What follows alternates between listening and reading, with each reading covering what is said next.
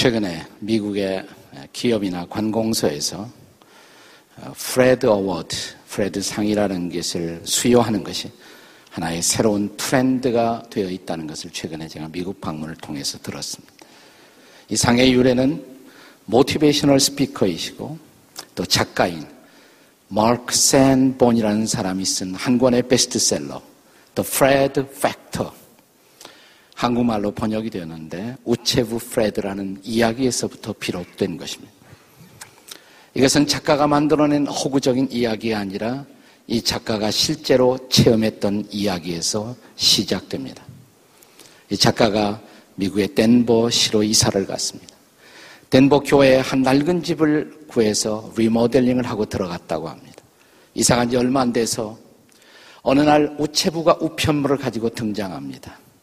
자기를 친절하게 소개한 다음에 인사를 하면서 선생님, 그런데 선생님은 어떤 일을 하시는지 알고 싶습니다. 왜 하려고 하시오? 라고 반문했다고 합니다. 제가 우체물을, 우편물을 정확하게 선생님에게 전달하기 위해서 혹시 도움이 될까 해서요. 그러자 이 작가는 나는 1년에 160일 내지 200일을 트래블링을 하면서 여행하는 사람입니다. 아, 그러자, 아, 그러시군요. 그러면 우편물이 많이 쌓이겠네요. 선생님 참 죄송하지만 스케줄을 저에게 알려주시면 선생님이 돌아오는 날을 기다려서 정확하게 그 시간에 제가 우편물을 전달해 드리겠습니다. 아, 그럴 필요까지는 없지요. 그냥 우리 집 옆에 한 묶음으로 이렇게 묶어만 주시면 그것으로 족합니다. 그러자 우체부는 다시 이렇게 말했다고 합니다.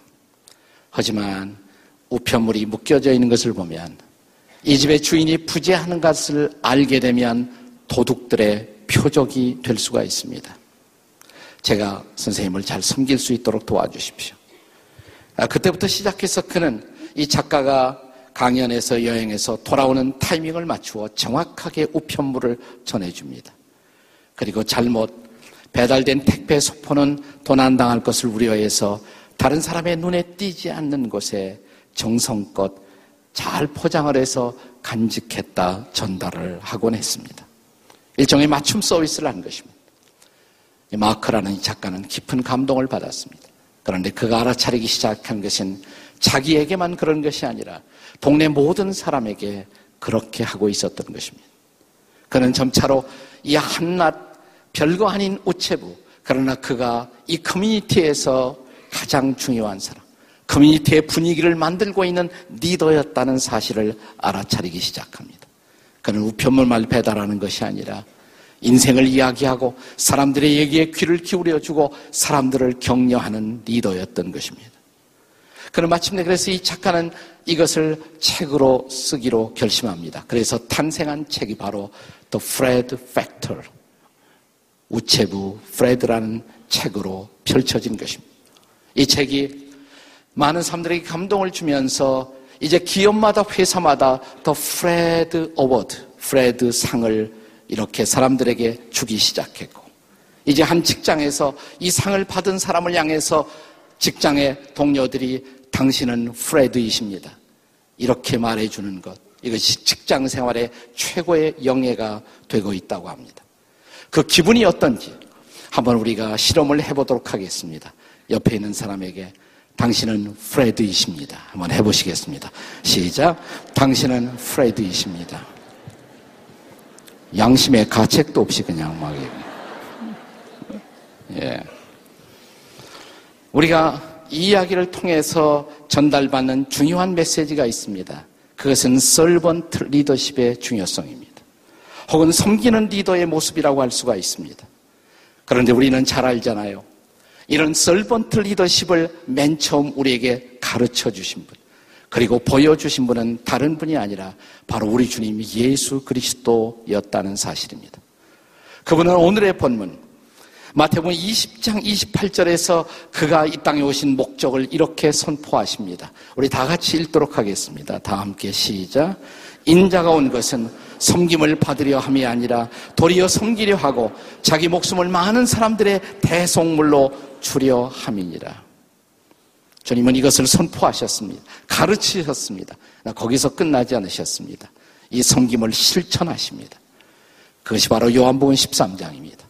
제 아들 한 사람 한 사람을 의자에 앉혀놓고 정성스럽게 그 발을 닦고 있는 예수님의 모습. 그는 행동으로 섬김을 실천하신 것입니다. 그리고 이 실천의 결론으로 제 아들에게 다시 이렇게 말씀하십니다. 요한복음 13장 17절입니다. 우리 다 함께 읽겠습니다. 다 같이 시작. 너희가 이것을 알고 행하면 복이 있으리라. 너희가 이것을 실천하면 복이 있다고. 어떤 복이 있을까요? 섬김의 축복, 섬김의 블레싱 도대체 무엇일까요? 무엇보다 첫째로 이 섬김은 우리를 진정한 리더가 되게 한다는 사실입니다. 여러분, 예수님이 이 땅에 오시기 전까지 사람들이 경험한 보편적인 리더십은 어떤 리더십이었습니까? 우리가 보통 생각하는 리더, 혹은 strong leader, 강력한 리더란 군림하고 조종하고 지배하는 리더였습니다. 그런데 예수님은 바로 이런 리더십의 혁명적 변화를 가져오신 분이십니다. 요즘 우리가 쓰는 말로 하면 리더십의 패러다임 쉬프트를 리더십의 패러다임을 전환시킨 분이 바로 예수님이십니다. 예수님은 그런데 어느 날 자기 제자 중에 두 사람 야고보와 요한이 예수님이 온 땅을 다스리게 되는 그날이 오면 예수님 우편에 누가 앉을 것인가 그것을 가지고 사랑하는 제자 둘이 다툼하고 있는 광경을 목격하십니다. 거기에 또 이 두 제자의 어머니가 끼어듭니다. 그리고 내 아들은 당신의 우편에 앉아야 한다고 왼편에 앉아야 한다고. 아마도 이 어머니의 모습은 한국 땅에서도 자주 볼 수 있는 어머니들의 모습과 크게 다르지 않습니다. 아마도 이 두 제자의 어머니는 어쩌면 치맛바람의 원조라고 할 수가 있을 듯 합니다. 이 광경을 물끄러미 바라보시면서 예수님은 바로 그 자리에서 리더십의 레슨을 전수하십니다. 마태복음 20장 25절 이하의 말씀이에요. 우리 같이 읽겠습니다. 마태복음 20장 25절이야. 다 같이 시작. 예수께서 제 아들을 불러다가 이르시되 이방인의 집권자들이 그들을 임의로 주관하고 그 고관들이 그들에게 권세를 부리는 줄을 너희가 알거니와 26절에요. 너희 중에는 그렇지 않아야 하나니 너희 중에 누구든지 크고자 하는 자는 너희를 섬기는 자가 되고 27절입니다. 너희 중에 누구든지 으뜸이 되고자 하는 자는 너희의 종이 되어야 하리라. 그래서 중요한 것은 26절이에요. 26절에서 너희는 그렇지 않다. 이 말씀을 주목하세요. 너희는 그렇지 않아야 하리니 다시 바꿔 말할까요? 너희는 달라야 한다는 것입니다. 너희들의 리더십은 나를 따라오는 제자의 리더십은 세상의 리더십과 달라야 한다는 것입니다. 크리스찬 리더십은 세속적인 리더십과 달라야 한다는 것입니다. 사랑하는 여러분, 이것을 예수님이 2000년 전에 가르치었음에도 불구하고 지나간 2000년 동안 이 썰번 리더십은 역사 속에 감추어져 왔다는 사실은 놀라운 일이 아닐 수가 없습니다. 그런데 우리 시대에 와서 바로 이 섬김의 리더십, 이 썰번트 리더십을 무대 위로 펼쳐놓은 분이 있어요. 그분은 로버트 그린 리프라는 사람이었습니다. 로버트 그린 리프. 이 사람 본래 미국의 전신 전화 회사인 AT&T에서 회사에서 사람들을 교육시키는 교육 책임자였습니다. 그가 사람들을 교육시킨 사실에 근거해서 1977년에 책 한 권을 써냅니다. 이 책의 제목이 뭐냐면 Servant Leadership이라는 책이었어요. Servant Leadership. 이 책이 우리 시대의 수많은 경영 이론가들, 리더십 이론가들의 주목을 받게 되고 그때부터 소위 말하는 섬김의 리더십, 썰번 리더십 의 무브먼트가 일어나는 단초를 제공합니다. 그런데 이 사람이 후일 질문을 받습니다. 당신이 이 책을 쓰게 된 동기가 뭐냐고, 어떤 영향을 받았느냐고. 그때 그는 독일 문학가, 자기가 좋아했던 독일 문학가였던 헤르만 헤세의 작은 책에서 영향을 받은 것이라고. 그 책의 제목은 동방순례, Journey to the East라는 책이었다고 말합니다. 책의 내용은 아주 단순한 얘기입니다. 그러나 의미심장합니다. 자, 어떤 한 기독교 교단에 속한 일단의 사람들이 성지순례를 떠납니다. 우리 교회에서 매년 성지순례를 떠나는 것처럼. 이 순례단의 일원 가운데 하인 역할을 하던 레오라는 친구가 있었어요. 그는 허드렛 일, 잡일을 늘 담당했어요. 하지만 그는 미소를 늘 머금고 있었고 만나는 사람마다 이 한마디 말을 늘 어, 던졌습니다. 어떻게 도와드릴까요? What can I do for you? 제가 무엇을 도와드릴까요? 그리고 그는 늘 휘파람을 불고 있었고 때때로 그는 악기를 타서 사람들을 즐겁게 했습니다. 그러나 일부러 튀는 사람은 아니었어요. 그는 겸손했습니다. 그래서 사람들에게 크게 주목을 받지는 못했습니다. 그런데 어느 날이 레오가 없어집니다. 사라집니다. 그런데 그때부터 이 팀 안에는 문제가 생겨요. 사람들이 싸우기 시작합니다. 갈등을 일으키기 시작합니다. 의견이 모아지지 않습니다. 그들은 이제 그 순례팀이 가는 일에 있어서 막대한 어려움을 경험하기 시작합니다. 어쩌다 우리가 이렇게 되었을까? 그때 누군가가 이렇게 말합니다. 레오가 없어서 그래. 레오가 사라진 때문이야.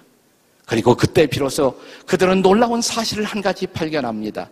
하인 레오가 실상은 우리들의 리더였다는 것을. 그런데 조금 더 시간이 지나고 나서 그들은 더 놀라운 사실을 실제로 발견합니다. 그것은 이 하인 레오가 실제로는 그들이 속한 교단의 최고의 성직자, 지도자 중에 한 사람이었다는 것입니다.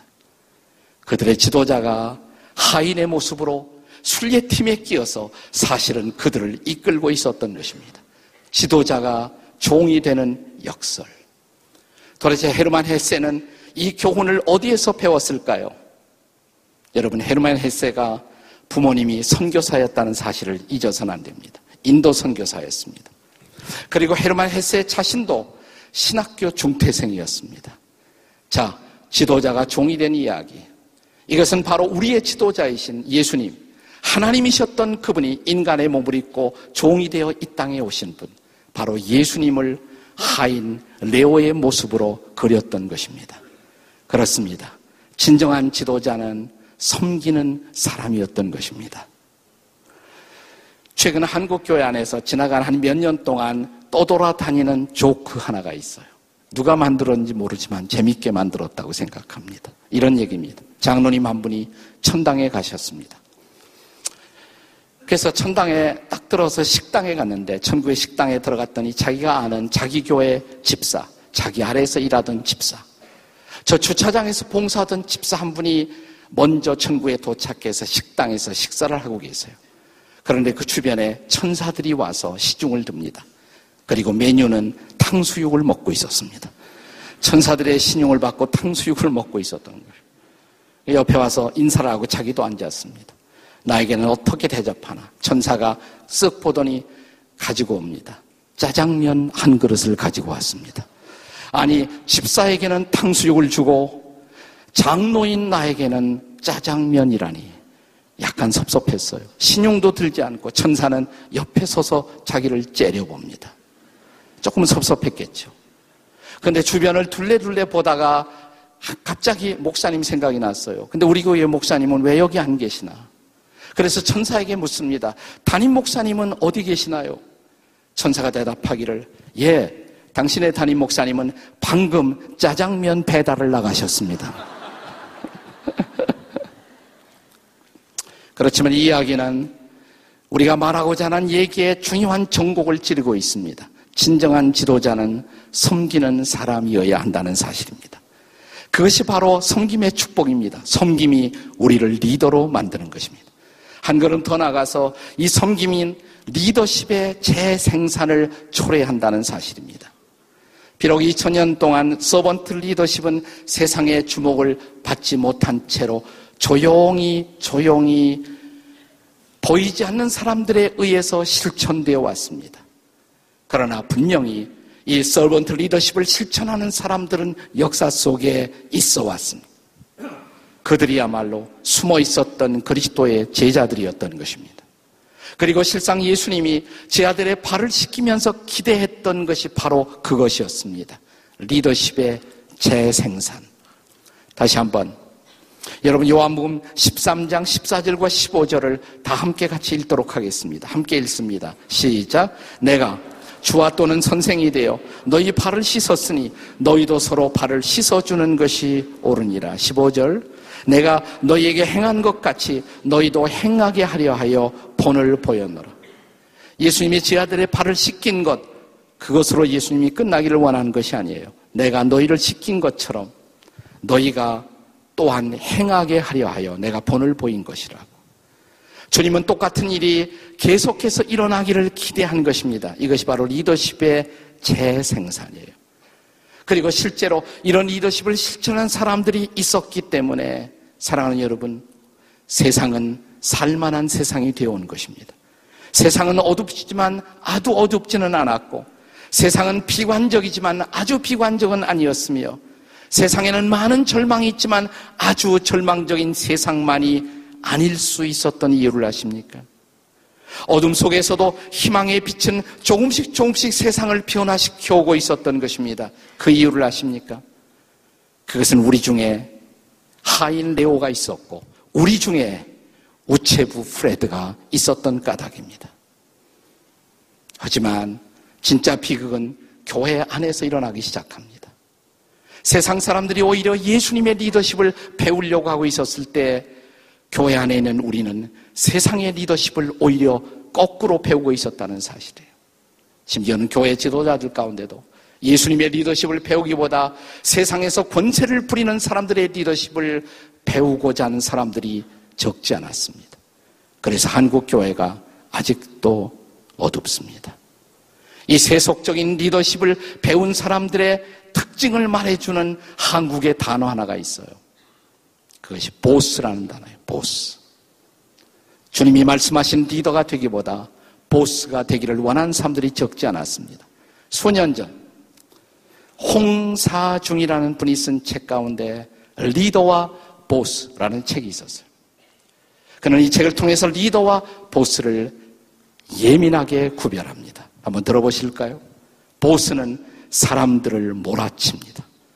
그러나 지도자는 그들을 이끌어갑니다.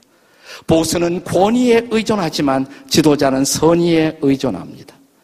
보스는 나를 강조하지만 지도자는 우리를 강조합니다. 보스는 가라고 명하지만 지도자는 갑시다라고 말합니다. 보스는 등 뒤에서 일하면서 숨어서 사람들을 감독하지만 지도자는 공개적으로 앞장서서 본을 보입니다. 보스는 남을 믿지 않지만 지도자는 기꺼이 남을 믿습니다. 보스는 겁을 주지만 지도자는 희망을 줍니다. 보스는 복종을 요구하지만 지도자는 존경을 모읍니다. 보스는 자기가 밟고 있는 땅에서 눈을 떼지 않지만 지도자는 하늘의 무지개를 보여줍니다. 보스는 자기 눈으로 세상을 바라보지만 지도자는 사람들의 눈으로 세상을 바라봅니다. 그렇다면 여러분과 저는 저와 여러분은 보스일까요? 지도자일까요? 우리는 보스형일까요? 지도자형일까요? 한번 옆에 있는 사람에게 물어보겠습니다. 당신은 보스형이십니까? 지도자형이십니까? 다 같이 시작. 한번 물어보세요. 한번 해봐요. 해보라니까. 이런 거 하라 그럴 때 절대로 하지 않는 사람은 말할 것도 없이 보스예요. 그런 사람들이 바로. 네. 그런데 감사한 일이 있어요. 감사한 게. 그것은 복음이 전해지는 곳마다 이 썰먼트 리더십은 계속해서 사람들 가운데 확산되고 있었다는 것입니다. 한국만 두고 보면 그 현실은 비관적으로 보일 수도 있습니다. 한국 교회는 오늘 아주 어려운 가운데 처해 있습니다. 그렇지만 이 세계 전체를 보면 여러분 복음의 확률은 계속 초대교회로 계속 계속해서 넓혀졌어요. 복음화는 계속 넓혀지고 있습니다. 수많은 박해, 수많은 조롱 속에서도 복음화의 비율은 넓혀지고 있었고 복음과 함께 섬기는 리더십 그리고 민주화는 온 세상에 복음과 함께 퍼지고 있었다는 사실입니다. 누군가가 섬기는 리더십을 실천할 때 그 옆에는 섬기는 리더들이 계속 일어나고 있었던 것입니다. 그렇습니다. 한 사람이 섬김을 실천하면 또 다른 사람이 섬김을 전염받고 실천합니다. 이것이 바로 섬김의 희망이며 섬김의 축복입니다. 잘 들으세요. 보스는 보스를 낳지만 지도자는 지도자를 낳습니다. 여러분은 보스예요? 여러분은 지도자이십니까? 우리가 참으로 진정한 성김의 리더십을 실천할 때 그것이 가져오는 궁극적인 축복이 있습니다. 그것은 저와 여러분을 예수님의 진짜 제자가 되게 한다는 것입니다. 우리가 성김의 삶을 살아야 할 이유는 그냥 지도자가 되고 싶어서만은 아닙니다. 예수님의 제자가 되고 싶어서입니다. 예수님이 우리의 주님이십니다. 그렇다면 제자가 스승을 본받는 것, 제자가 주님의 명령을 따르는 것은 당연한 일이 아니겠습니까? 다시 한번 요한복음 13장 13절과 14절을 읽어보세요. 다 같이 시작. 너희가 나를 선생이라 또는 주라 하니 너희 말이 옳도다. 내가 그러하다. 14절. 내가 주와 선생이 되어 너희의 발을 씻었으니 너희도 서로 발을 씻어주는 것이 옳으니라. 내가 주님이 아니더냐? 내가 선생이 아니더냐? 내가 주와 선생이 되어 너희의 발을 씻겼다면 너도 선생인 나를 따라 다른 사람의 발을 씻겨주는 것이 마땅치 아니하냐. 그래야 나의 제자가 되지 않겠느냐. 저는 우리 시대에 한국 교회 안에 일어나고 있는 최대의 비극이 있다면 우리 교회를 포함해서 일어나고 있는 최대의 비극이 있다면 교인은 많아지는데 진짜 제자가 보이지 않는다는 사실이에요. 우리 교회는 창립 초기부터 이런 비전을 가져왔습니다. 민족을 치유하고 세상을 변화시키는 교회. 어떻게 그렇게 될 수가 있습니까? 교인만 많아진다고? 아닙니다. 교인이 아무리 많아져도 우리 교회가 영향력을 행사할 수는 없습니다. 그러나 우리 교회 안에 진짜 예수의 제자가 얼마나 되는지, 주님의 말씀을 그냥 흘려 듣는 사람이 아니라 그 말씀을 붙들고 그 말씀을 실행하기 위해서 몸부림치는 사람들, 그 말씀을 순종하고 그 말씀을 따르는 예수의 제자들이 얼마나 되는지, 그것이 퀘스천이 그만큼 우리 교회의 미래는 예수의 제자들이 얼마나 많으냐에 의해서 결정될 것입니다. 한국 교회의 미래는 한국 땅 안에 얼마나 많은 교인이 있느냐가 아니라 얼마나 진지한 예수의 제자들이 있느냐가 결정하게 될 것입니다. 예수님은 마지막 한 명의 가짜 제자 가론 유다가 빠진 열한 명을 놓고 그들에게 마지막 주신 부탁이 있습니다. 뭐라고 말씀하십니까? 가서 모든 족속으로 내 제자를 삼으라. 제자에게 제자를 삼으라고 말씀하십니다. 왜 그랬을까요? 제자들만이 희망이에요. 제자가 많아질 때 세상은 바뀔 것입니다. 제자가 많아질 때 세상은 변화될 것입니다. 그래서 우리는 이 명령을 지상명령 혹은 The Great Commission이라고 불러요. The Great Commission. 지상명령. 우리 교단과 연결된 미국의 교단이 남침례 교단입니다. Southern Baptist. 왜 Southern이라는 단어가 붙었냐? 미국의 남북전쟁 때 남쪽에 있는 침례교인들을 중심으로 교단이 형성되었어요. 그것이 미국의 최고로 큰 교단이 되고 전 세계 개신교단 가운데서 가장 큰 교단이 됩니다. 오랫동안 이름을 가져왔어요. Southern Baptist. 근데 우리 시대는 별로 안 맞잖아요. 물론 한국은 한국 침례교고 Korea Baptist라고 불리워지지만 근데 최근에 미국 남침례 교단 안에서 의미 있는 결정을 했어요. 이 서던이라는 단어가 맞지 않는 지역이 많을 수가 있다.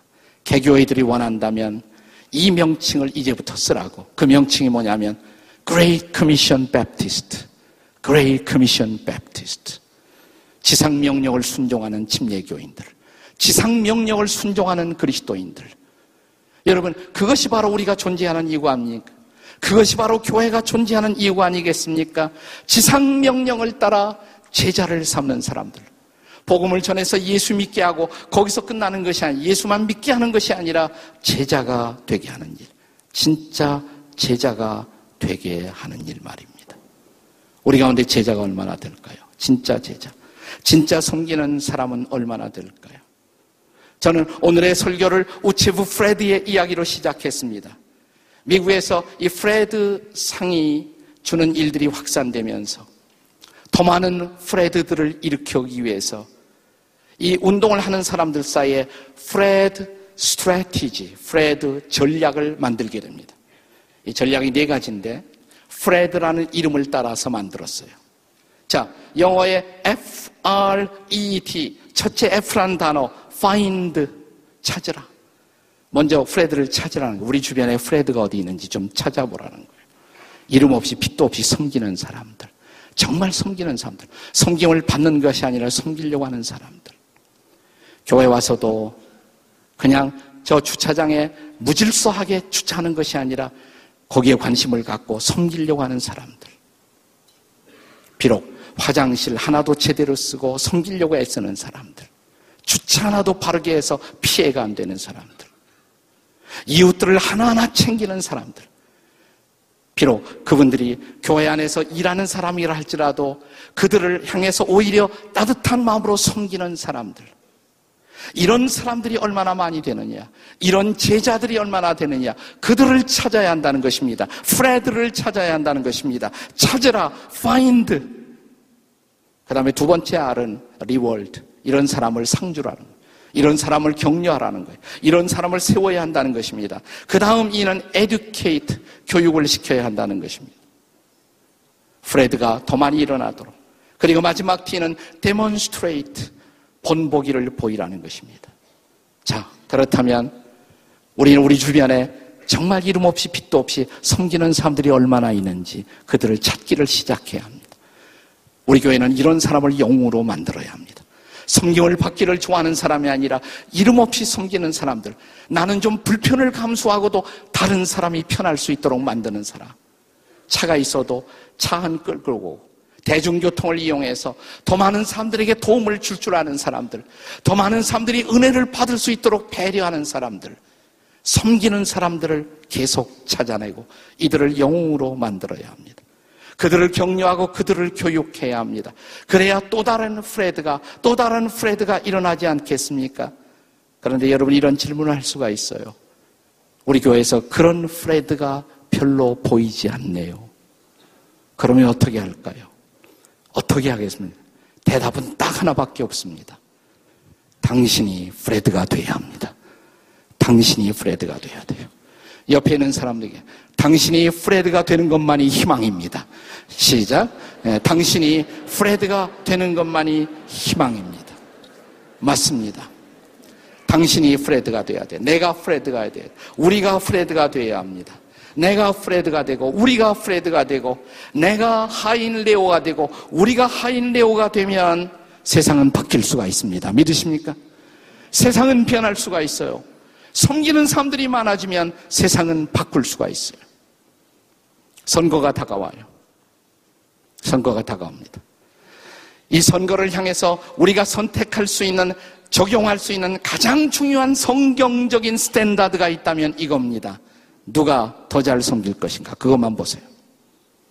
학연 중요하지 않아요. 내 출신지 중요하지 않아요.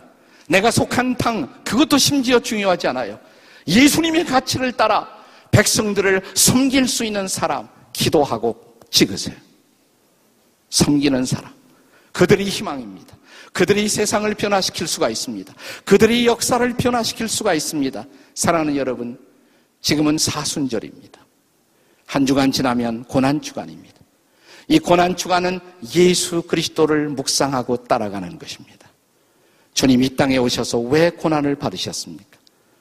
오늘 설교를 시작하면서 여러분에게 나누었던 이 말씀을 다시 묵상해 보십시오. 예수께서 이 땅에 오신 목적. 인자가 온 것은 섬김을 받으려 하지 않고 도리어 뭐예요? 섬기려 하고 자기의 목숨을 많은 사람들의 대성물로 주려 함이니라. 그는 섬기기 위해서 마지막 목숨을 주셨습니다. 십자가에서 피 흘렸습니다. 섬김의 그분의 절정이 십자가였어요. 그분이 십자가에 돌아가심으로 그분이 십자가에 피 흘리심으로 저와 여러분이 구원받은 것입니다. 그분이 우리를 섬겨 우리가 구원받고 그분의 희생으로 우리가 이제 하나님의 자녀가 될 수 있었다면 우리는 그 사랑에 그 섬김에 빚진 자입니다. 이제 남아있는 내 일생을 두고 여러분의 평생을 두고 우리가 해야 할 유일한 과제가 있다면 그 섬김에 빚진 자로서 예수님의 피 흘리심이 예수님의 고난이 예수님의 죽으심이 나를 살렸다면 나는 어떻게 이웃을 살릴 것인가? 나는 어떻게 이웃을 섬길 것인가? 나는 조금 불편해도 어떻게 이웃들이 은혜 받고 이웃들이 하나님을 사랑하고 이웃들이 주님 앞에 인생을 드리고 이웃들이 하나님의 거룩한 역사 앞에 자신을 드릴 수 있도록 도울 것인가? 이것이 평생을 두고 고민해야 할 우리의 과제입니다.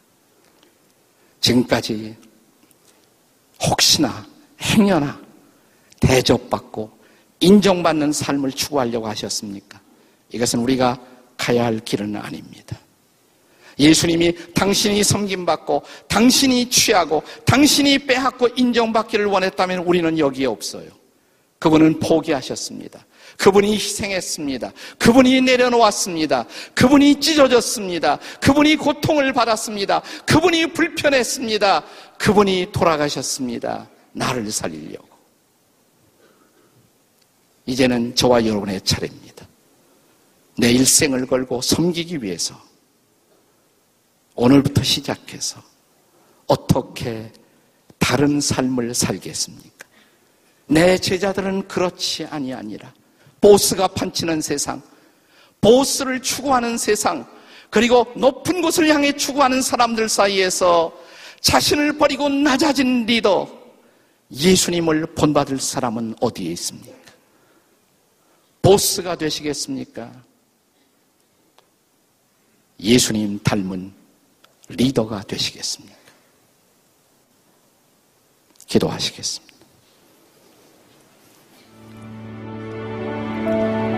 이제는 우리 주 예수 그리스도의 은혜와 하나님 아버지의 사랑과 성령의 교통케 하심이 도우심이 주의 말씀을 붙들고 제자의 길을 흉내라도 내면서 걷고자 하는 그 결단으로 이 자리를 나아가는 당신의 새벽 이슬 같은 젊음들 가운데 성령의 인도하심이 도우심이 우리와 더불어 함께 해주시기를 그래서 그리스도의 제자들이 소리 없이 일어서는 희망 세상을 바꾸는 희망 그 희망이 여기서부터 시작될 수 있도록 도와주시기를 간절히 축복하옵나이다. 아멘.